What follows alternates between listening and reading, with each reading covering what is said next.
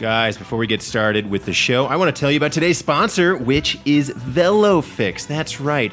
VeloFix is a full service mobile bike shop. It's a bike shop in a van that offers convenient premium service to cyclists at their homes or office. The goal is to give cyclists more time to do what they love, which, of course, is ride our bikes.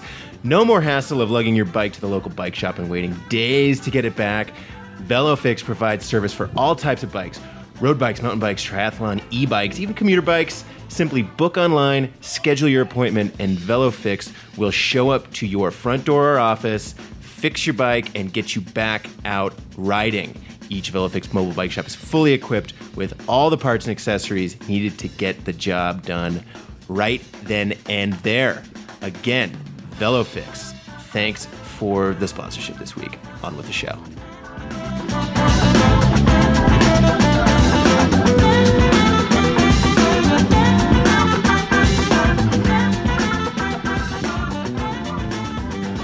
Uh, at the Velo News Podcast, I am Fred Dreier, editor in chief of Velo News.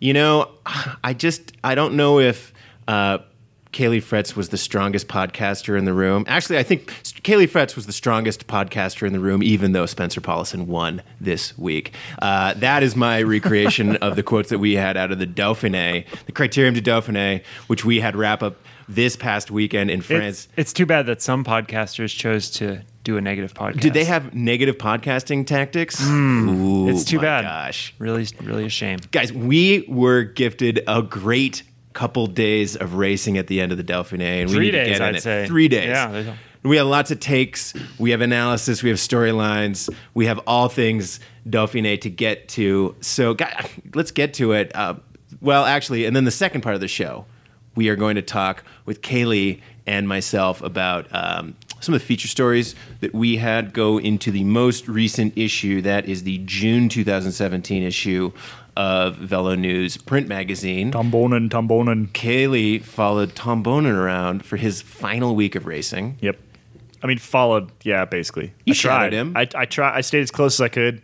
Uh, you know, sometimes with binoculars. He dropped you on the cobbles. He though. definitely dropped me on the cobbles. Yeah. Well, I think it was tough to decide which was the correct Tom to follow because of all the people wearing those goofy Tom masks. No, you know what I'm really sad about is I forgot to bring one home. I, I, I really wanted to keep a Tom Boonen mask. Forever. Missed opportunity. I know. I like them, but they're kind of creepy because they have the Super eyes creepy. missing. Yeah, creepy Tom Boonen mask. And I wrote a story. Silence of the Lambs type situation. Yeah, there. totally. Ooh, ooh, ooh. Uh, I was over there as well. Uh, we were both over in Belgium back in uh, April, and I wrote about the Flemish way of identifying young cyclists and developing them. Basically, how are they trying to find the next Tom Boonen? And so, yeah, we'll have some fun little discussions around those two stories. But guys, let's get into it. We had the Dauphiné wrap up on Sunday. Um, it was it was a great race. Kind of an annoyance for American cycling fans because each stage like would wrap up at like 6 a.m. Colorado time. And Yeah, not so good for us. Yeah, did anybody watch any of them live? Uh, no. I know. I binged. I had to like. Yeah. I went and replayed stage the last three stages last night, just binge mode.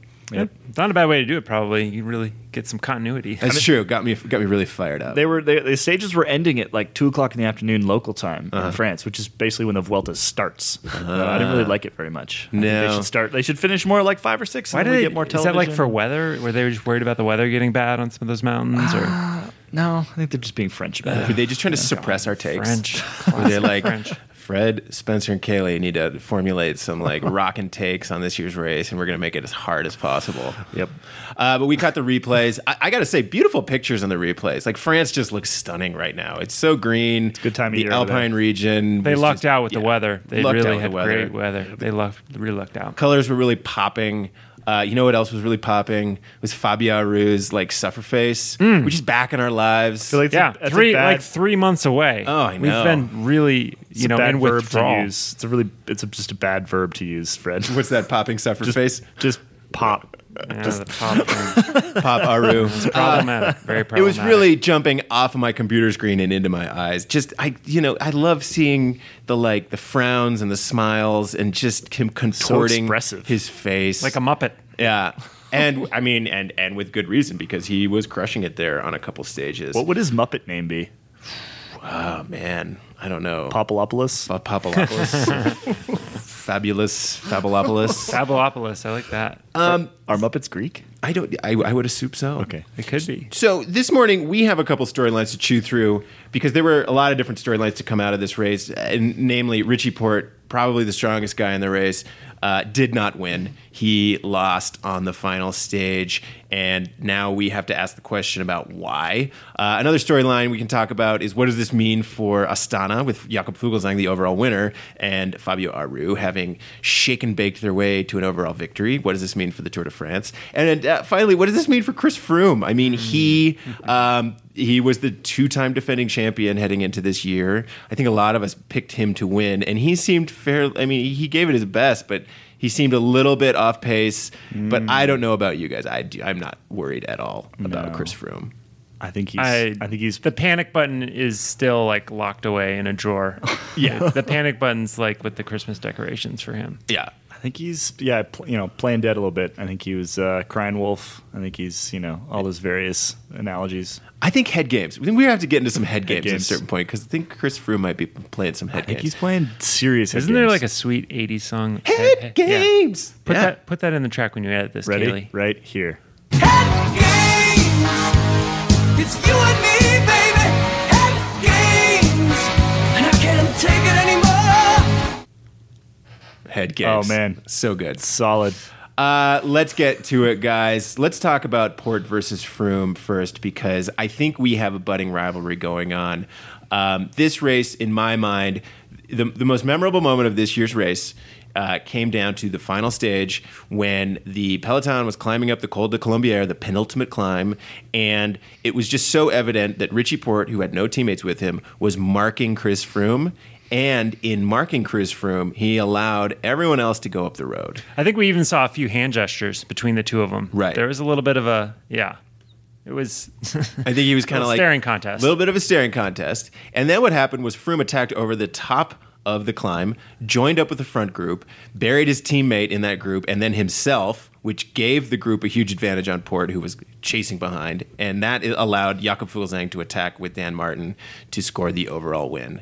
Um, afterwards, we were greeted to some comments on both sides of the Porte Froome budding rivalry, uh, at which Porte, I believe, said that other teams were racing negatively. I don't know. There was a little bit of poopy pants going on. Yep. He says, I think I can take some positives out of the negative style of racing. I think you've mm. got to take some positives out of the negative style of racing. And I would say that it was actually not negative racing. I think maybe Froome was racing a little bit negatively in terms of, you know, I- no, because Froome attacked him. Yeah. what, what the hell? yeah. no, he's full of attacking doesn't count as negative because he. I'm surprised he couldn't follow also over the Colombière sidebar. I, I, Yeah, I mean, it- I was a little if- surprised. Porte had nobody to blame but himself for losing the Dauphiné. If he had followed Froome over the top of the Colombière, Or if he had closed that gap to the Fuglsang group earlier Yeah. on the Colombière, which it seemed like they just kind of sat up for a moment and let the gap go. Yeah, I, I, I, it's tough to say just watching on television. I think that that, that not following Froome, he was following Froome all damn day. Yeah, Froome was following him all damn day, and then the one moment when he really should have been following Froome, he didn't, and he let that gap open up, and then he had to do a 25 kilometer solo time trial. Right. Which was impressive, by the way. It was he was clearly the strongest guy Yeah, in rode that a great race. I mean, the yeah. fact that he caught Froome again going up the final climb, past him, you know, he was definitely the strongest rider. Uh, but he really has nobody to blame but himself for losing that bike race. Well, so the way I read it was that, you know, he was isolated and he's the one chasing down Valverde and Aru, who are off the front. And you could tell he's getting a little frustrated because he's having to burn all these matches with the guys sitting behind him. And so at a certain point, he just doesn't want to do the chasing anymore. I believe that's when Tony Gallopin went up the road, and then who was quickly thereafter joined by Fuglsang and um, Dan Martin. And then. I think he wanted Froome to do some work. Oh, he certainly did. I think yeah. he was like, okay, Froome, you're in second place. You're going to lose second place if these guys keep going. And Froome was Froome's like, do you, happy to lose second place. yeah, do you have any idea how little I care about second place with Criterium de Dauphiné? and, right, right. and that's not how it works if you're leading a grand tour. Like you're wearing the yellow jersey, you, you take the initiative usually. And so here's the, another Porte quote that came out of it. That's their strategy. I can't say that they were trying to win the race, but trying to make me lose the race, perhaps. C'est la vie. More poopy pants. Yeah, yeah. Um, so this pens a new interesting chapter into the relationship between these two guys because up to this point, like Froome and Porte have been very public buddies. I mean, obviously they were teammates on Sky for a number of years, but even last year, um, they would always have very magnanimous things to say about each other. They would have hugs and verbal hugs after each stage of the tour. And There was it- even like some speculation that Porte was helping right, Froome in the tour or in other races and, and pulling more than he really needed to. right. no can- more hugs. Yeah. Is the bromance over, guys? Ooh, it might be. Bro- Is the- Bromance might be over. The Froome Porte bromance officially dead? I hope know. so because this is going to make for an exciting tour. Yeah. I mean, yeah, I, I really would prefer a lack of bromance from two opposing teammates who might also be the top two rivals for the Tour de France. So the other wrinkle here is that if you look at this, like I did from Froome's perspective, so Froome it doesn't want to pull, makes do, Porte do the pulling, then he springs away from Porte over the top of the Colombière, um, catches the front group, and immediately has Kwiatkowski pull that group, and then he pulls that group until he explodes to to gap to further gap Porte, who's chasing, um, and then you know we saw Fuglsang and Martin attack for the win. Um, those were his two bullets, and so the bullets he chose to play added aided the guys who eventually won, and like definitely hurt Porte. And then after the race, the quote that he gives about Porte, I'd still say Richie was far and above the strongest man in the race. He did get caught out tactically. His team did get caught out tactically today, but I still have to say that he's the favorite for July and the strongest rider in the peloton right now. So Froome uses his two bullets to shoot Richie Porte and destroy his race, and then tells reporters afterwards that he's the strongest guy and the favorite for the Tour de France. I don't know about you guys, but again, we need the Head Games song right now. This to me is like A plus gold standard Olympic medal head games going on right yeah, there. I, I definitely agree with the the head games in terms of the post race comments, but I think I'd add that to be fair, having Fuglsang in that final selection, I doubt Froome was like really super worried about Fuglsang. I mean, he knows he's good. Is it like the sort of thing where You know, I think it's just a smart thing to do is to race as hard as you can into that final climb because conceivably Froome could have won the overall right then and there if Fuglsang had popped or if you know it had played out a little different. It seemed like he knew he wasn't quite on form, but uh, you know, I think at that point of the race, just very. It, it could have gone either way, really, just It's- depending on how people felt on that It's final true, climb. but look, Froome is a guy who knows his physical capabilities better than anyone. So if he's in that front group with a bunch of rivals who all want to win, and he can feel the tank getting a little bit lower, why go on the front and bury yourself to the point where you're not going to be able to like sustain that effort for the full climb? I just don't know. I a just, training day. I just feel like he Yeah. knows himself well mm-hmm. enough, and if he's really wanting to win, maybe at a certain point he says, "Okay, one of you other guys take Hey man, the it's just you know he's just getting some intervals in. yeah, it's true. Just get the race tempo back. Got to get the race tempo back. No, I, I think that it's always impressive when you manage to win the head games war Oh, when you lose the race. Yeah. that's that's that's something else. You know, like like Porte was Yeah. Porte should have won the head games war at the Dauphiné. If you're the strongest rider, you should be able to mess with everybody else. You should. I mean, Froome should be terrified right now. Right. Instead, that was Froome saying, "Hey, Richie, remember." Just remember this in a couple weeks when you're isolated again, when your team is once again not around you. This is exactly how it's going to go down in a couple weeks. It doesn't matter if you're stronger than me. I'm going to win the tour anyway. Or I take it as like, hey, Richie, you came into this race flying. You're the strongest guy in the race, and you know what? You still didn't win. Um, you know, Uh, good luck over these next three weeks. Oof, brutal. Yeah, I see it's it. going to be a long June. it is, but I don't know about you guys. I am very excited for July now I'm- because I think we have a bona fide rivalry here. You know, we talked about this in, in the office before this, but you know, the rivalries that Chris Froome has had before this have been so lukewarm. It was like Chris Froome versus over the hill Alberto Contador, Chris Froome versus Nairo Quintana, who you know we love Quintana, but he's a bit of a black box. He's not an English speaker. We don't get a whole lot of great comments out Last of him. Last case of emotion. Right. And now we have two emotive English speakers, former teammates, They can get fiery too. Yeah. You've seen both of them get fiery. throwing barbs at each other. I don't know. I'm, I'm psyched. I'm, I'm like, yeah. We're going to get some great quotes. Good potential. I'm looking forward to great finish line quotes throughout the Tour de France. Maybe some storming on other people's buses. Oh, Yeah. See, I'm looking for just like the most like thanks but no thanks, sorry not sorry, dripping with subtext quotes that we're gonna co- have, where it's just like, well, yeah, Chris is a real professional, and you know that's one way to race, I guess. To if passive aggressive off? Yeah. Oh yeah. Oh yeah. Oh yeah. Just like the read between the lines, Yeah. um, Kremlinology that we're going to be going through over the next few weeks. So, I I don't know. I'm I'm I'm really excited. Um, what um, you know, another storyline I feel like to come out of this. The value of these short stages. Caley, you wrote about this for VeloNews.com today. I did. Um, we have had this conversation many times, which is we love these short stages and their ability to throw chaos into a race. And the Dauphiné, it, it really seems like they succeeded. Yep. Yeah. So I went back and did some deep, deep statistical analysis uh, Hmm. on these short stages. They haven't always worked actually. Like there was there was a, sh- a relatively short stage at the Giro that was not as exciting as we were all hoping for. Mm-hmm. There are a couple things that these short stages need. The first and foremost is the day before has to be epic Hmm. because the important thing about these short stages is the GC leader's team has to be tired, not the GC leader but the GC leader's team has to be tired. This is this is true at Formigal at the Vuelta when Froome lost the Vuelta. Uh, it was true on Sunday at the Dauphiné. The day before was really hard, and the GC leader's team was wasted. Uh, and so what we're hoping for is there's another one of these short stages at the Tour de France, stage 13 to Foix. It's 100 kilometers, three Cat 1 climbs. Uh, I mean, a 100K race in the middle of the Tour de France, that's, that's, that's really, That's really a, short. It's a distance that even I could do. Yeah, I mean they're gonna do this. This is gonna be like a two-hour race. in. You're going to be there, right? Just hop in. Yeah, yeah.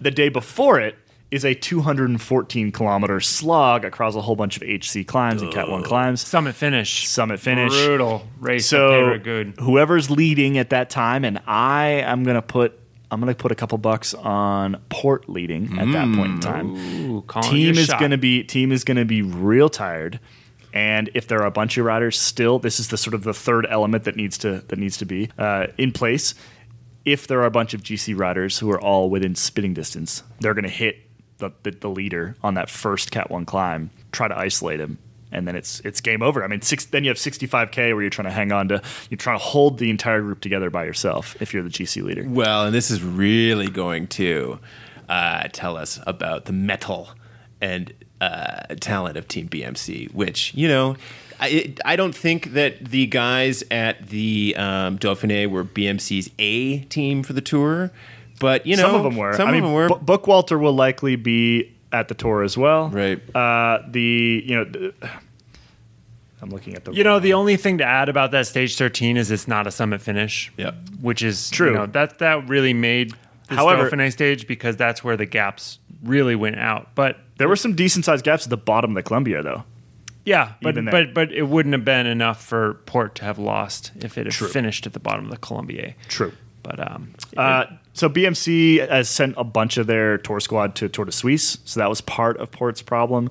Uh, we're likely to see guys like Rohan Dennis, uh, maybe Kung, uh, end up at Atapuma, probably the big climbing lieutenant for BMC. I'd say. uh, yeah, like likely likely to see him at the Tour de France. Mm. So I think that BMC will be quite strong at the Tour. I still think Sky will be stronger. Yeah, and not Sky Strong at all. not Sky strong. Sky and Strong. and the thing is, if I mean th- these guys aren't robots, if they're super tired from the day before.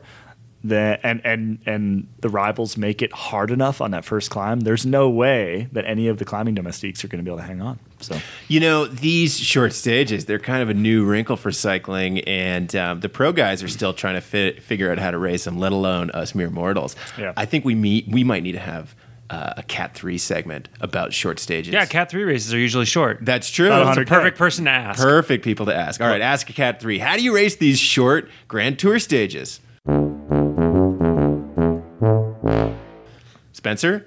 Uh, well, it's short, so um, I'm gonna start with just like half a bottle of water. Okay. Because Ooh, you uh, you got to save weight, and it's short, so you can get through it. No worries. You won't you won't have to worry about dehydration. No food either. Definitely don't bring any food. 'cause Food's that's heavy. weight. Yeah. Yeah. Actually, I might I might wear the skin suit even. Oh, I like it. Um, yeah, I think since it's a shorter stage, that means it's going to start fast. So really, the key is your uh, trainer warm up beforehand. really intense. Yeah. Yeah. So this Just is the stage where like you break out the trainer, soaked in sweat by the start. Yeah, just just do a really really hard, like Spinnerville style trainer session before the race even starts. Like get the big headphones on, dripping sweat, and just like imagine that maniac from Spinnerville's just screaming in your face. Moving on. So, the man who won this race, Jakob Fuglsang, is a man who has been in our lives as pro cycling fans for a number of years. This is definitely his biggest victory. Um, you know, it was an opportunist's victory. It was a bit of a team victory because he did have Fabio Aru helping set him up throughout the week. And, uh, you know, I guess a question off the bat is does this now propel Jakob Fuglsang into a second or third tier tour favorite spot heading in? I, I'm inclined to say yes. He can time Second trial. tier. Second tier. I say second tier. Yeah. Yeah. Ooh. I mean, you know, it, it is. You always have to be careful because um, the last couple years, which has seen have seen Froome win the Dauphiné and then also win the Tour de France, are actually uh, that's not normal. Generally, the throughout the Dauphiné's history, the winner of the Dauphiné has more often than not not won the Tour de France. Yeah, let's not forget like Janez Brajkovic won it one year. Yeah. And It's almost like when a strongman wins the Dauphiné, he's going to win the Tour de France. And when like a second tier guy or third tier guy wins the Dauphiné, it's just sort of good luck. Yeah, and, and, well, and the, the, what you can take away is that just just because you have a good ride at the Dauphiné does not guarantee a good ride at the Tour de France. That's the important thing to remember. And so Fuglsang, maybe he's maybe he really wanted to win the Dauphiné. Maybe he's super peaked right now.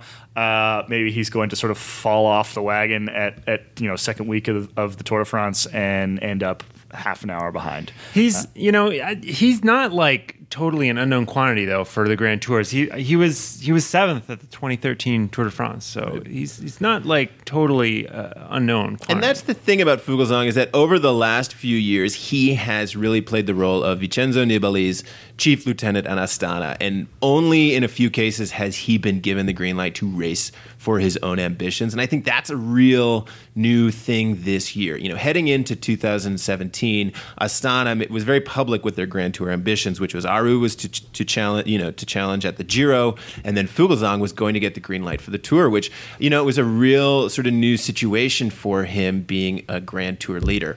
Obviously, Aru got injured, couldn't do the Giro, so now he's up to bat for the Tour as well. But I don't think that's derailed Fuglsang's training for the year. So, No, it wouldn't, know, yeah. he's definitely peaking for this race. No, I think Fuglsang is still planning to be the leader at, at the tour, and I think that we will find out whether he actually gets to be the leader and not Aru uh, through a combination of that opening time trial. If Aru loses, you know, it's not a long TT, but Aru could still lose a bunch of time because he's a terrible time trialist.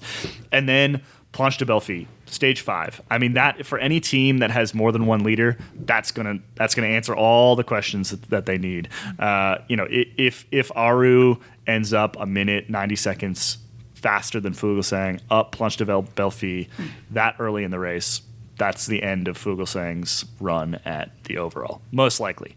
Uh, if they come in together, then you know, then they continue onward as as dual captains, and in all likelihood, Fuglsang is going to time trial better at the end of the race. So, yeah, if they stay close throughout the entire Tour de France, then Fuglsang probably ends up finishing higher than Aru. I think it all comes down to Planche de Belfi, whether Fuglsang will actually be GC leader at, Ast- at Astana. a lot of it's luck. A lot of it's going to be luck too. I, I feel like any number of these second tier GC favorites, they, they seem more susceptible to just weird things happening, getting caught in a crash in a hectic early early sprint st- sprint stage in the first week, perhaps things like that. I just don't. I don't feel like you can count on them Nope. like you can count on Chris Froome to to get through those those first week or week and a half of the tour. So way back in the day, I used to cover Jakob Fuglsang on the mountain bike circuit when I was a VeloNews mountain bike guy. We're going like back like ten years. You guys want to hear some Jakob Fuglsang stories? Yep. Uh, okay, so one year I was at the Cape Epic and uh, Fuglsang was there. He was teammates with Roel Paulissen, or uh, yeah, with Roel Paulissen. No relation. I know, and. Um, They were leading the race, and it was the final day. And they had a small, tenuous gap on the Bulls squad, and they and they were like winning the stage too. When all of a sudden, uh, Jakob Fuglsang flat tire, which then the, the tire got shredded, Oh. and it was like 6k to the finish line of uh, pavement.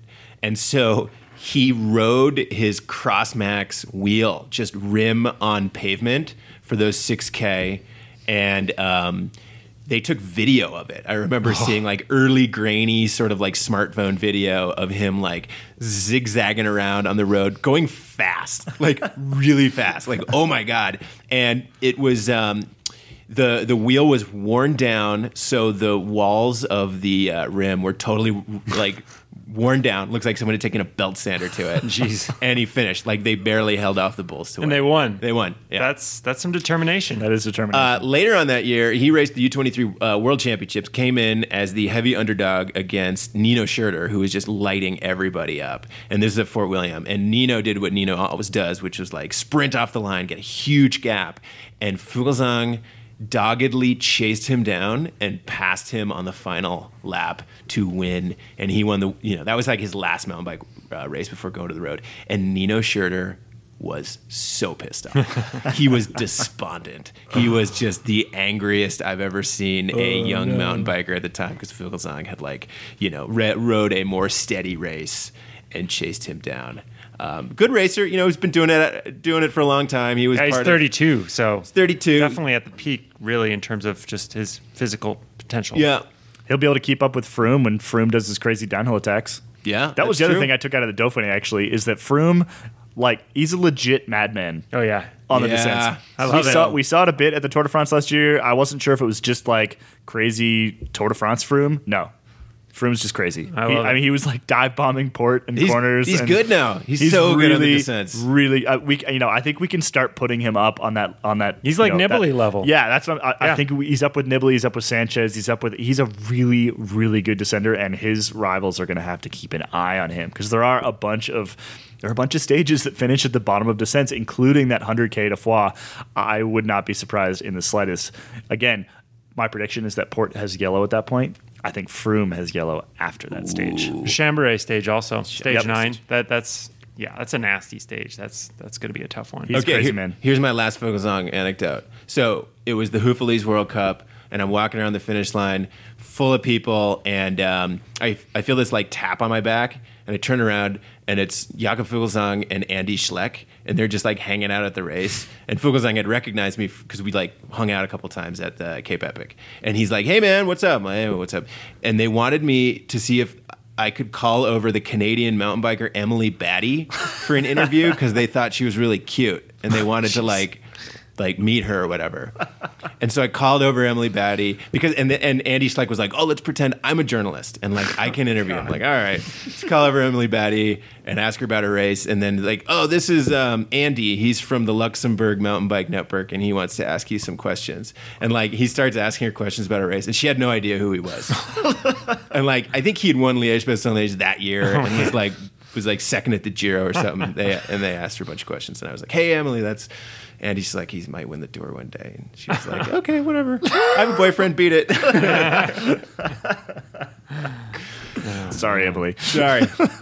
um, okay, so do we have, what are some other quick reaction takes we can take away from this Dauphiné? Um, what do we think about Contador?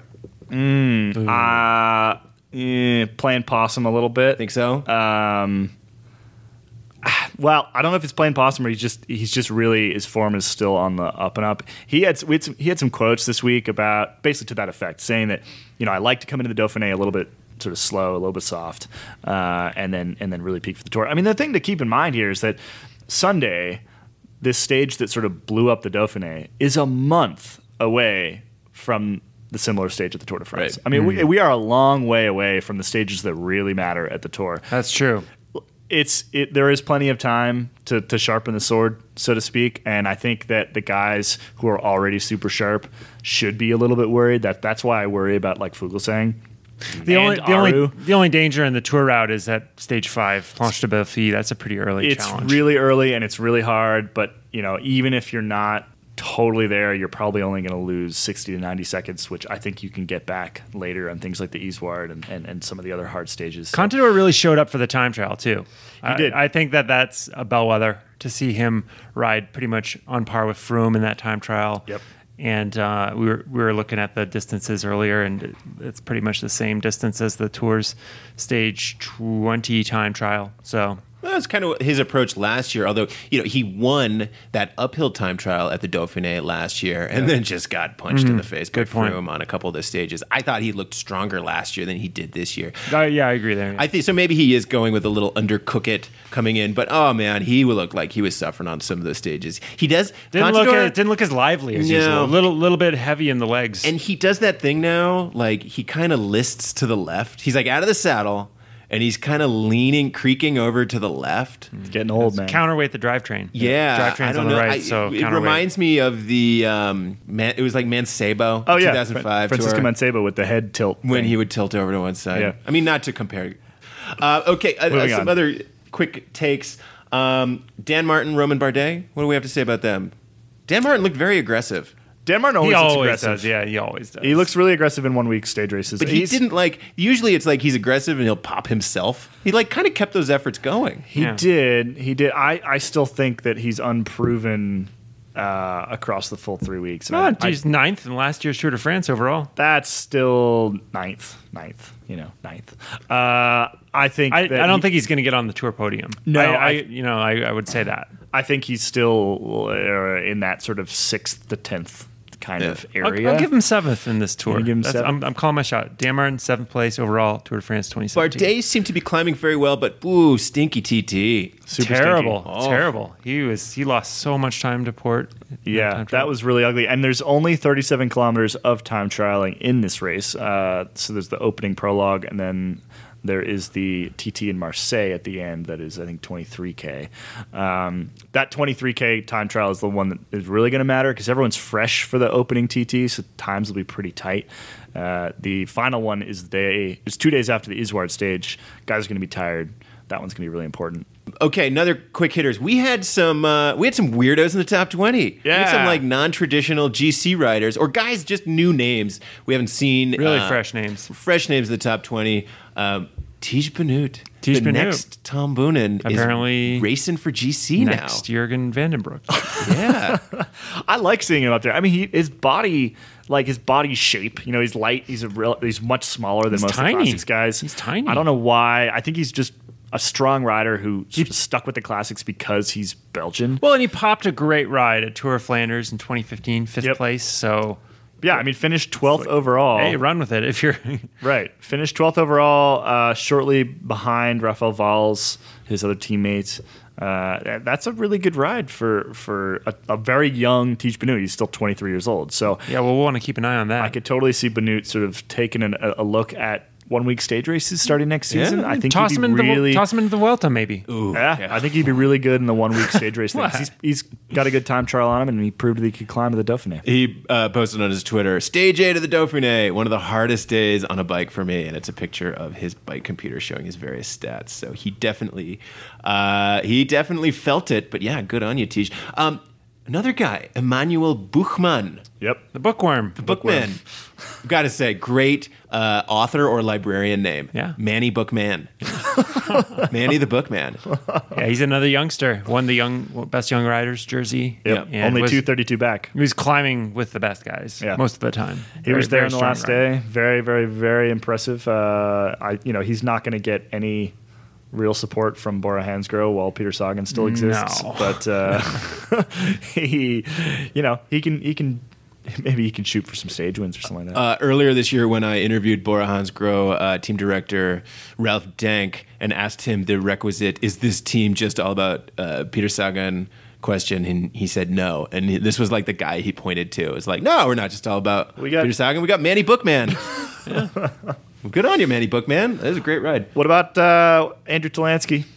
Yeah. Keep an eye on him. Yep. He's t- finished 22nd. Not exactly what he was hoping for, but Good you know, ride on Alpe d'Huez though. Really good ride on Alpe d'Huez. Aggressive, riding aggressive. Uh, he definitely sort of pulled the pin uh, a couple times, and so I don't think he was really riding for GC at this Dauphiné. It's definitely a tune-up for him for the Tour de France. He's really shooting for that top five that he's been searching for for a long time. Uh, I think that, yeah, he looked he looked pretty good when it really mattered, he was okay in the time trial. and he was pretty good in the time Yeah, trial. a minute back, not bad. So yeah, I mean, it could, it could be, could be, could be the year that he can get a top five. A lot of it will depend on the luck. Of course. Uh, he does not come with a team that is that is totally backing him, but he will have a lot of he'll have quite a bit of support nonetheless. They're open to opportunities. Looking looking to be to looking to be opportunists. Yeah. stage wins. Uh, and finally, that Alpe d'Huez stage. I mean, it was definitely like you like we said earlier. It was the it was the tough day that set up the short hard day. It um, went up. It went up Alpe d'Huez like a different way. Kind of like Went up the Sarenne, back. which they've come down before. Yeah. and it's actually really, really, really hard to go up. So it's almost harder than going up the front side. But you know, this was the stage. It was weird though. I looked at it. I was like, this doesn't look like the Alpe d'Huez. No, it was like a little bump at the end. confusing. so this was the stage though that we had to try to do some predictions on last Yep. week. This was the the key to our who is wronger stage. Well, Spencer and I, and we had Alex Howes on the episode last week. So Bonus. Alex, Al- Alex also put in his "Who's Wronger." all right, let's sense. listen. Who was wrongest? Dauphiné Stage Seven to hmm. Alpe d'Huez. Spencer, what's your pick? My pick for this is going to be that there's going to be a flurry of attacks, Contador and Porte, all the other big guys, but uh, they're not going to be able to crack Chris Froome. He he might come in a few seconds down, but he's gonna he's gonna go into that stage. I think with the overall lead, or at least poised for the overall lead after the time trial, and he's gonna kind of make sure everyone realizes he's the top dog going into the Tour de France on that Alpe d'Huez stage. I'm saying long range attack from Fabio Aru. Oh, okay. That's a good one. Like before they even get to Alpe d'Huez. Whoa. He's All gonna take stage win. Do I get to do one? Oh yeah, Alex, who's gonna be, who's gonna win the uh, stage seven of the Dauphiné? Bardet. Bardet. Bardet. In what manner? Bardet. He's going to come to line with Porte. He's going to get him. Ooh, all right. Froome's going to be 14 seconds back. And uh, Specific. Contador's going to be somehow second also. Let's find out who's wronger.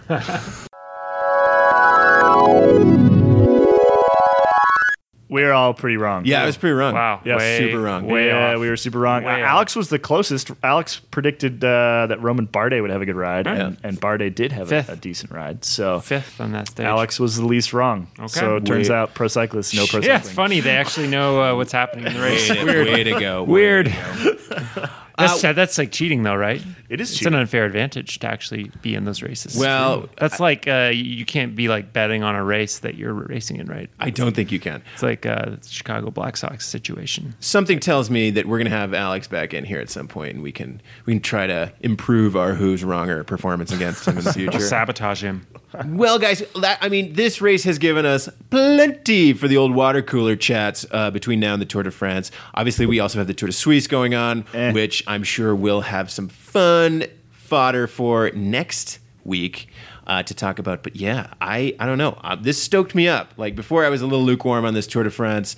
You know, Sky, Froome, whatever. They're just going to win the fourth. And now we have some good storylines, some good challenges. For the first time ever, I would say that Froome looks vaguely beatable. Yep. Not ever. For the first time in a while, Froome looks Well, vaguely beatable. to quote everyone at the Dauphiné, hey, still three weeks. Yeah, There's still three weeks. Three you weeks know, to go. Three weeks to go. Literally everyone. said I still that. think he's going to win the tour, but he looks vaguely beatable. that's the smart money. Yep. Guys, my bike's broken. No, no, Yep. my bike's broken too. Yep. I I got uh, a flat when I was groating this weekend. I had. I, so did I. My I tires ruined. tried to do a wall ride going up Flagstaff, and it exploded. No, whatever. My bike. I need a new chain. Need a new cassette. My uh, shifter cables are very stretched. My bike is a mess right now. What should we do about this? Well, Caley, for people like us who are in dire need of bike assistance, there is VeloFix. Ah, I love Velofix. it's the mobile bike shop that comes to your house or workplace to work on your bike. They're fixing my bike right now while we're talking here. Wow, very impressive. So, VeloFix mobile bike shop, they will come to your workplace, they will come to your house. All you have to do is make an appointment, and the handy van, man in a van, shows up at your door ready to fix your bike. and they come to you. That is the best part. The, the important part about Velofix is that they will come to your home or office. And that is super handy for very, very busy Very, very busy podcasters like us. podcasters like us. Thanks to Velofix for sponsoring the VeloNews podcast this week.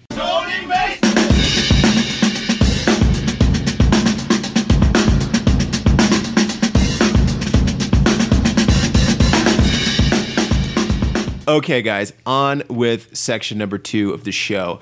Uh, in this month's issue of VeloNews print magazine. That is the June 2017 issue with a very nice picture Tom Boonen on the cover.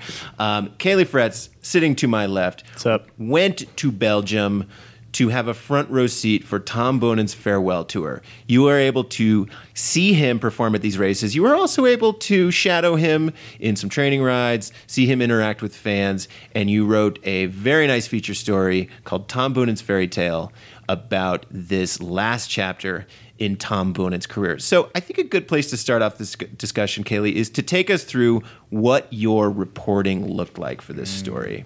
Well, uh, I arrived shortly before the Tour of Flanders, and I was certainly not the only reporter attempting to shadow Tom Boonen in his final races. It was me and basically all of Belgian media.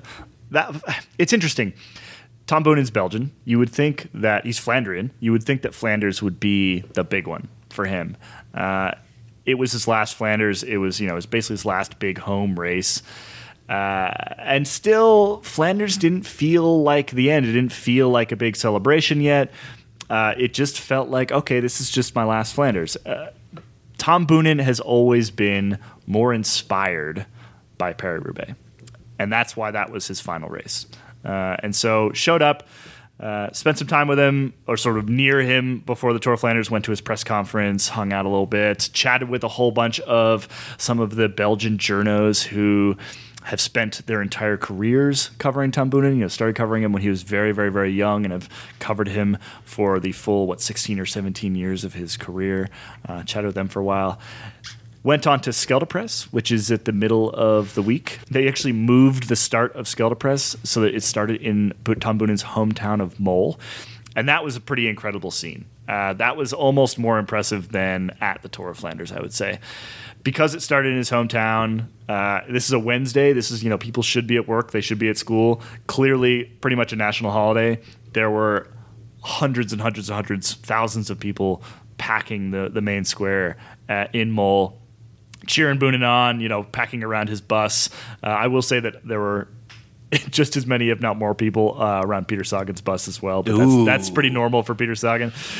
And as he rolled out, you could just sort of you could hear this cheer kind of following him around, uh, following around Mol, following him around the, the start area until he finally lined up. And uh, they're doing all the announcements, and, and you can hear whenever Tom Boonen's name would would pop up in the announcements, he'd get a big cheer and rolled out. And uh, it was pretty cool to be at his final race, starting in his hometown. I'll say that that was pretty neat. I guess his, I, can, I think his sister has a like a hairdresser right right around the corner from where the start was and stuff like that. And, And this that- was the scene where there were literally thousands of people wearing Tom Boonen masks. Correct. Yeah, the scene that we opened the story with uh, is actually from Scheldeprijs, where uh, Zdenek Stybar was signing.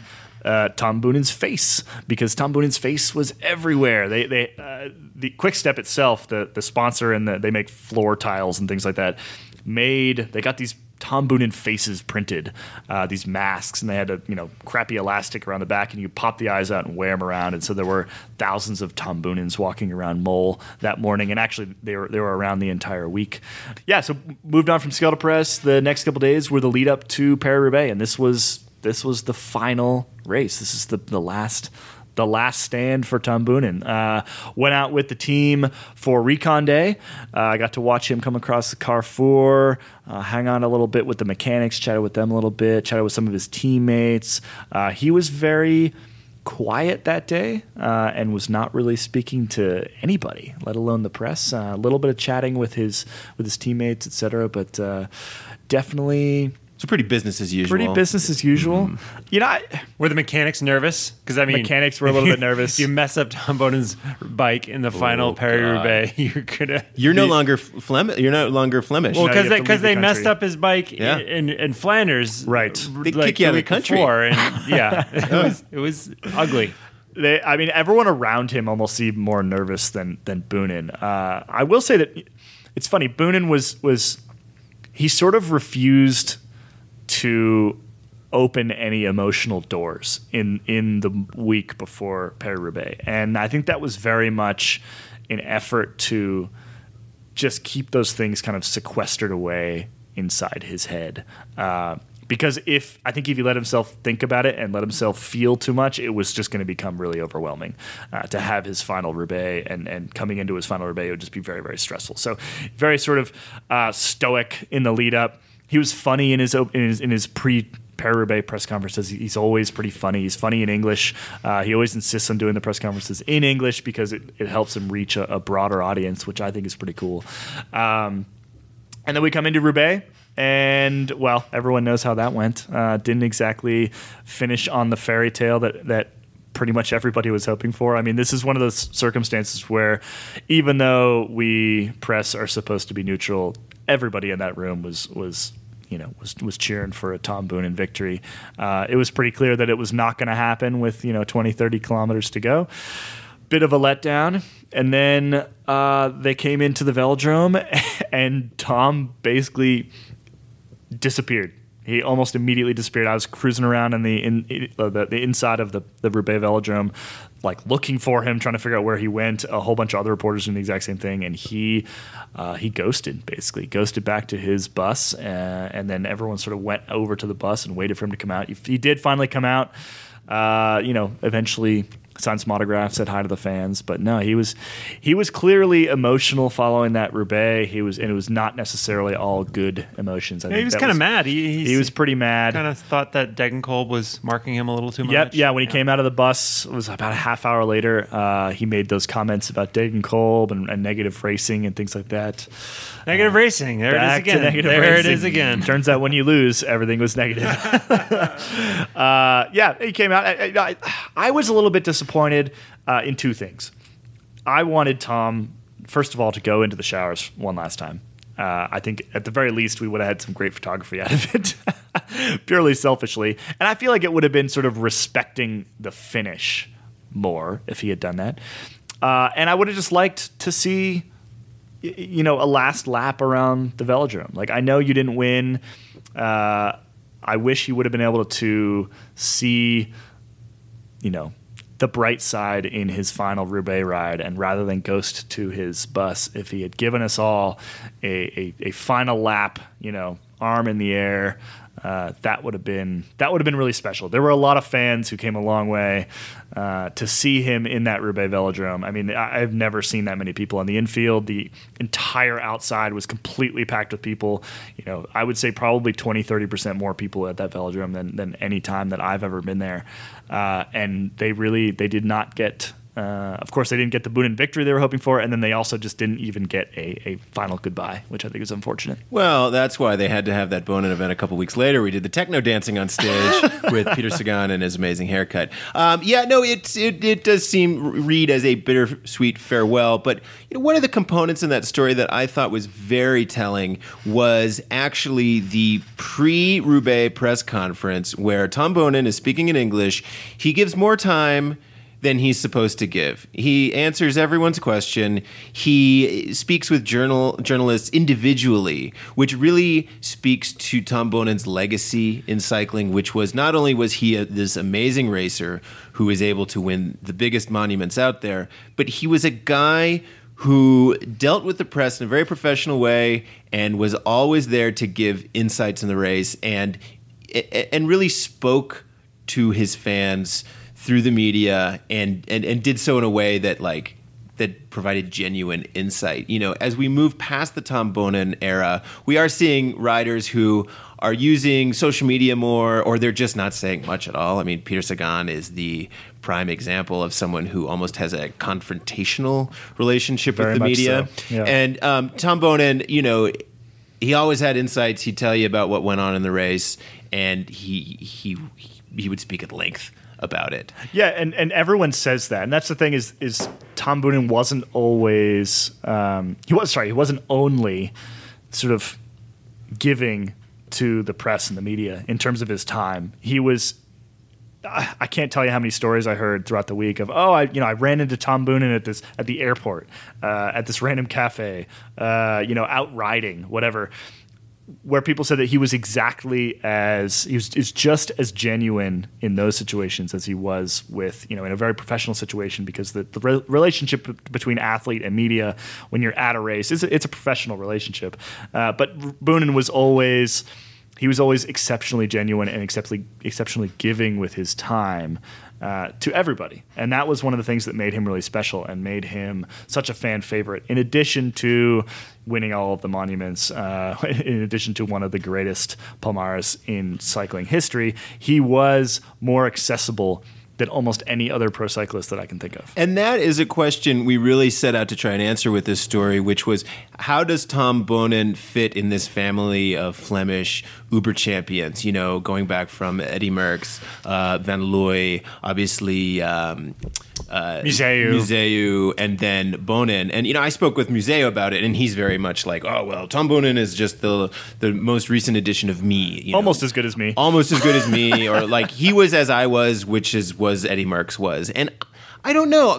Through that lens, I almost feel like Tom Boonen achieved higher heights than the men who came before him because he came of age in a global mass media world in which brands could get behind him and splash his image across the globe, in which his comments and stories about him could be absorbed by social media and by you know the thousands of reporters at the Tour de France. You know. Um, Museeuw talked about well in the old days there'd only be 100 reporters at the Tour de France and now Tom Boonen is speaking and you know his his comments are getting repeated across the world and so you know I don't and and then the other thing the other element is just that Tom Boonen in his prime was this really good looking guy who um, just caught the eyes of of Everybody. everybody. You know, he was this beaming Adonis of a man, and brands could really promote his looks and um, his sexuality. Um, ac- Remember that across the. Gladiator ad? The gladiator ad, the Tom and the the uh, the bathtub full of beans ad. Yep. You know, those are things I I didn't see Museeuw ever like without his shirt on, dressed as a Roman gladiator. Nope. And I think that did take the Boonen brand to new heights in this sport. Um, and he was a flawed hero. That was the other thing. Is I think that Yeah, actually, you know, there there were definitely there were moments there, uh, very difficult moments for for Tom. You know, cocaine positives, a little bit too much partying. You know, when you when you Crashing hand car. crashing cars, when you hand the keys to the world to a 22 year old. I mean, recall that Good analogy. Hand the keys to. yeah. Recall that, you know, when he was third at, at Roubaix, Johan Museeuw literally pointed at him and said, you know, this is your next this is your next Belgian Gobble King, basically. That's a lot of pressure to put on the shoulders of a very young man and a lot of money and a lot of fame and you know basically an overnight change in your entire life. And so it's not too surprising that uh, that a young rider like that did not always handle it all that well. But in the end the fact that he was flawed, the fact that he came back from it, the fact that he became a much more wholesome uh, kind of figure in, in his later years and was still winning, I think is, is a big part of what made him uh, such a powerful force within pro cycling. You know, then the next story we had in this package was my story about Flemish cycling development, which was trying to answer the question okay, you know, first of all, for the last five years, everyone in Belgium has been asking the question who's the next Tom Boonen? Is it Tej Benoot? No. Is it Jasper Stuyven? No. Who is it? Who's going to be the next big Flemish champion? And there's this crisis right now. Maybe we're not going to find him. And my story sort of set out to ask all right if this guy if they are going to find an ex champion what's the system that's going to produce him? And after doing my reporting I've come to the conclusion that they're 100% going to find him. Because uh, Flanders has this machinery set up to identify young talented cyclists at a very young age plug them into the team infrastructure and races and development infrastructure that they need in order to grow through the ranks and achieve um, you know get everything they need from testing to mechanical testing to training to access to big races. And all along the way, there are these safety nets set in place by the Belgian system to like help guys take the next step even if they're not ready. I mean, otherworldly talents like Tom Boonen, you know, Tej Benoot, whoever, they rise really quickly. They're identified by U23 teams when they're still juniors and put into these systems that have lots of money and resources to funnel them right to the top. But along the way, for the, the second tier guys, like um, Thomas De Gendt, for example, or Who often find their legs a little bit later in their careers. yeah, you know, Guillaume Van Keirsbulck. Guillaume Van Keirsbulck, um, there are systems in place to give them a little bit of a safety net as they go along the way. For example, financially in a big way. yeah, right? yeah. The um, Belgian, uh, the the Flemish Center of Employment has these stipends. I think it's like 300 euros a month that they can give through. Um, it's like it's like a program that helps people change careers. The concept is like, hey, my career is ending and I need new education to go have a new career. And they'll give you like 300 euro a month to go learn how to be, go, go from being a machinist to a computer programmer. And since cycling is recognized as an actual profession there, it's like, hey, I'm 24 years old. I really want to be a pro cyclist. I'm not there yet. And, and the federation can grant up to 60 of these stipends. So like 60 cyclists through uh, Flanders can get these 300 mer- euro a month stipends to like um, allow them to kind of like live with mom and dad, still train, still race, and pay their bills. Right. Like, does that happen here? Not so much. Caley, did you get a government stipend when you were trying to be a pro cyclist? Uh, no. no. Oh, that's a shame. No. Worked in a bike shop. Yeah, that's a shame. Uh, then the next safety net they have in place is, um, you know, in the U23 ranks, there are tons of teams, and some of these U23 teams, I mean, they're better funded, they're more professional looking, and they just like they, they look more they look better than your typical continental team here in the states. It's like you could go see Jelly Belly set up at a typical continental pro race, and that's about what you'd find with like a Belgian U23 team, or or better. You know, um, budgets anywhere from three hundred to five hundred thousand euro, and that is primary, and that's staff people, that's training camps, that's that type of stuff. So when the guys graduate out of the U23 ranks, the natural progression is to go into the pro ranks, some continental pro team somewhere, and as we all know, that's a huge step for cyclists anywhere across the globe because there's a lot of talented U23 riders who don't get a pro contract or maybe they're not done with their progression and their training and they just need like they need a little lifeline to help them get there. And that's where this uh, Top Sport Vlaanderen Baloise team comes in. Top Sport has been around for a long time. Um, I believe it was like Chocolade Jacques at one point. They've had a ton of different sponsors. And it's a pro team that pays guys the minimum it pays it, it is only for Flemish cyclists. And so they get guys who are coming out of the U23 ranks who need like another couple years in the oven before they're ready for prime time and gives them a job. And they get access to like Gent Wevelgem and Paris Roubaix and all these big Belgian races and classics. And they have three or four years to like keep progressing and show their stuff. Yeah, we've seen top sport guys popping in the top ten at things like Paris Roubaix. Oh, like, definitely. with- like relatively frequently, actually. You know, So, and but they're called Sport Vlaanderen right now, aren't they? It's yeah, not- it's just sport. so they're not Yeah. top anymore. No, more of a middle sport. Oh, bummer. Top sport. sorry, guys. And We're always going to call them Top Sport, though. We will. I will- That's I'll like always call that's them just Top kind of what Sport. they're called. and the like the list of graduates to come out of top sport it's kind of like this who's who so uh, Stijn Devolder, Tom Steels, Mario Aerts, Leif Hoste, uh, Sep Vanmarcke, Thomas De Gendt, Oliver Naesen, Edward Theuns. I mean, like, just uh, this this team has provided this lifeline to all of these guys that have gone on to the next step of the ranks, and that to me was one of the big aha moments where I was like, ah, this is a big difference between the U.S. system Yeah, there's the no Flemish safety system. net. There's no safety net in the U.S. It, it- you know, the, the, the cream definitely rises to the top. You know, we're not too worried about Neilson Powless getting a pro contract, right? But there are a lot of guys, and maybe Axeon is the closest thing we have. Although you have to be pretty damn good just to make it onto that team. It'd be like if we had, you know, three or four different Axeon kind of type programs. There's really just there's not enough. There aren't enough spaces on those teams, you know, for all the guys that probably have the talent to eventually get to Europe to really give it a go. Well, there's no stipends either. You're and there's no You stipends, know, yeah. you, and you might and you might be trying to go to college. There's there's other things. which is a, a noble thing. Yeah, We all went to college. yeah, try and get Nah, college, whatever. stick to bikes, guys. Stick to bikes. Greatest Spend, way to be a spend more time on the trainer. no, I hear you. I think about that a lot too, where it's like there are so many talented U23s, guys in the college ranks who could use, um, you know, a couple years being able to go to continental level races in the United States um, as development riders to, to cut their teeth.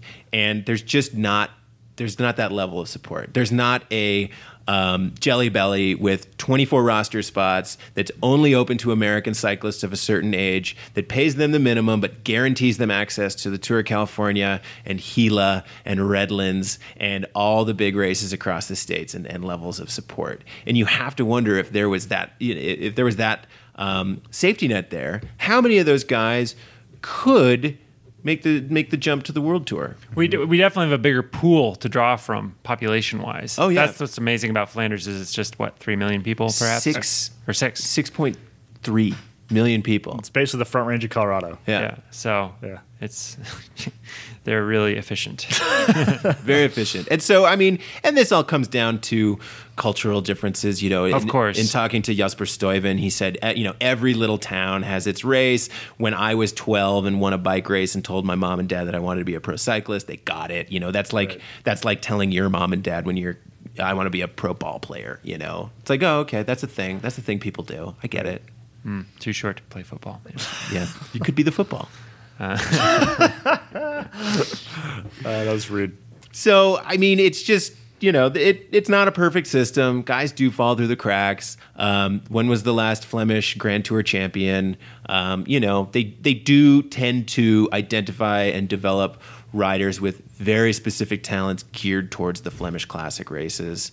Um, I think if you were going to knock the system, that's something you could say. But the other way, the other way you could look at it is that I think it was like three quarters of all World Tour teams have a Flemish at least one Flemish rider, pro rider on the contract. And it's like, yeah, okay, there you go. Like this tiny little region of 6 million people is graduating all of these pro cyclists into the ranks. And remember, there's only three Grand Tour winners any given year, so Right. it's like it's a pretty long odds game for any country to put someone on the top of that podium. Right, and a lot of these guys, they're the worker bees. You know, they are the strong, talented domestiques that are helping these teams um, with their stars in various races. Yeah, and that also just reflects the overall kind of p- percentages in the peloton, where Yeah. it's like, yeah, well, most of the people in the peloton are not at the front of the race usually. So my guess is chances are the next Tom Boonen right now, he's in some like kermesse in uh, Kortrijk right now, and he's 15 years old, and uh, he's just about ready to drop everyone and grow a sweet Euro mullet, and then just dominate our lives. Failing on all his friends who are going to the beach on the North Sea Yep. to, to party. Yeah. like, no, I must train. No Knokke-Heist for me. Oh, I will Knokke-Heist. try. I will train in the wind. Yeah, Knokke-Heist is not where you're going to find the next Tom Boonen. Anyway, those two stories are in the current print issue of VeloNews. That is the June 2017 is- issue. and you'll find them online as well on velonews.com. Oh, that's true. Check them out online. On the internet. Okay, guys, uh, let's bring it on home with final question. You know, I got development riding on my bo- on my brain. I got young, strong Belgian cyclists on my brain. So here's the question for this week: um, You ever gotten your butt handed to you by some like d- some Devo kid? You ever been in a race and just gotten dropped by some strong child? Yes, frequently. Uh, the most dramatic one was I think I was a senior in college and I was doing a short track race, like collegiate cycling short track race, and Howard Grotts showed up and was a freshman at Fort Lewis College. And He was this is- like 17, I think. he was like 17 and he weighed about 98 pounds. This is this is he went to the Olympics in Rio last year. For those of you who don't follow mountain biking, and uh, yeah, Nas- he's just national little, champion. little tiny kid, and I had no idea who he was. And I'm kind of like riding in this front group of guys, and then all of a sudden, this like you know four and a half foot tall Howard Grotts comes flying by us up this climb like we are standing still, and he lapped. I think ever. I think all of us. He maybe didn't lap like second place, but he definitely lapped me, uh, and that was you know a little reality check. Okay, that's. Uh, I think we found some real talent over here. Thanks, small child. Yeah, I remember Howard try he was asking for an upgrade to an A on the road back like his first season as a collegiate road and I was the conference director then. Mm-hmm. And I was like, yeah, I think you need to do a few more B races. I was wrong. he was just fine. Um, but in terms of juniors who have beaten me, that the, the list is quite long and illustrious. Uh, probably like Gage Hecht here in Colorado, just pummeling me in the local cross races. That's that's been kind of the reality of my life in the last two or three years. and uh, before that, you know, Yannick Eckmann or Oh, all those guys. Uh, it, yeah, it's they, they just keep showing up. These kids. They used to don't know start how- how it Yannick works. like two minutes behind the Cat 3 field Oh, for cross, and he would catch and pass all of us, just chew through, just burn through the whole field. I know. I feel like a total loser. Uh, one year, I was at Killington Stage Race, and there were a bunch of hot tube kids in the field. I don't, I, unfortunately, I don't remember any of their names, but we were going up some climb, and like the hot tube kids were attacking, and but they weren't getting anywhere. So I put in an, like a, a, an attack and like yelled at the hot tube kids, like, yeah, I don't know, it's just been a total Yahoo. And then like two of them went off and just they caught me and dropped me so hard and it was just like i was the total jackhole who was like yeah hot tube kids i'm gonna drop you and Attack the juniors. yeah they killed me Whoops. yeah whoops My dad got dropped by Greg LeMond one time on junior gears. That's all time. He tells he tells that story. ooh yeah. that is an all-time getting Yeah, dropped by a a good little one. I think it was at like Somerville, way but way way back in the day. Yeah, LeMond is like a 16 year old on junior gears, just pulling the pro field around for laps and laps and laps. did your dad talk some smack to him beforehand uh, I hope so. Hey, go back to the nursery. Uh, well, we would love your feedback on what we talked about today. You can email us at webletters at competitorgroup.com. We'll also post links to the stories we talked about today on VeloNews.com. Subscribe to the VeloNews podcast on iTunes, Stitcher, or Google Play. And while you're there, please leave us a comment and a rating. Become a fan of VeloNews on Facebook at facebook.com slash News Magazine. And follow us on Twitter at twitter.com slash News. The VeloNews podcast is produced by VeloNews, which is owned by the competitor group. The thoughts and opinions expressed on the VeloNews podcast are those of the individual. And as always, we leave you the Brooklyn Boogaloo Blowout playing the Bernard Purdie Classic Soul Drums.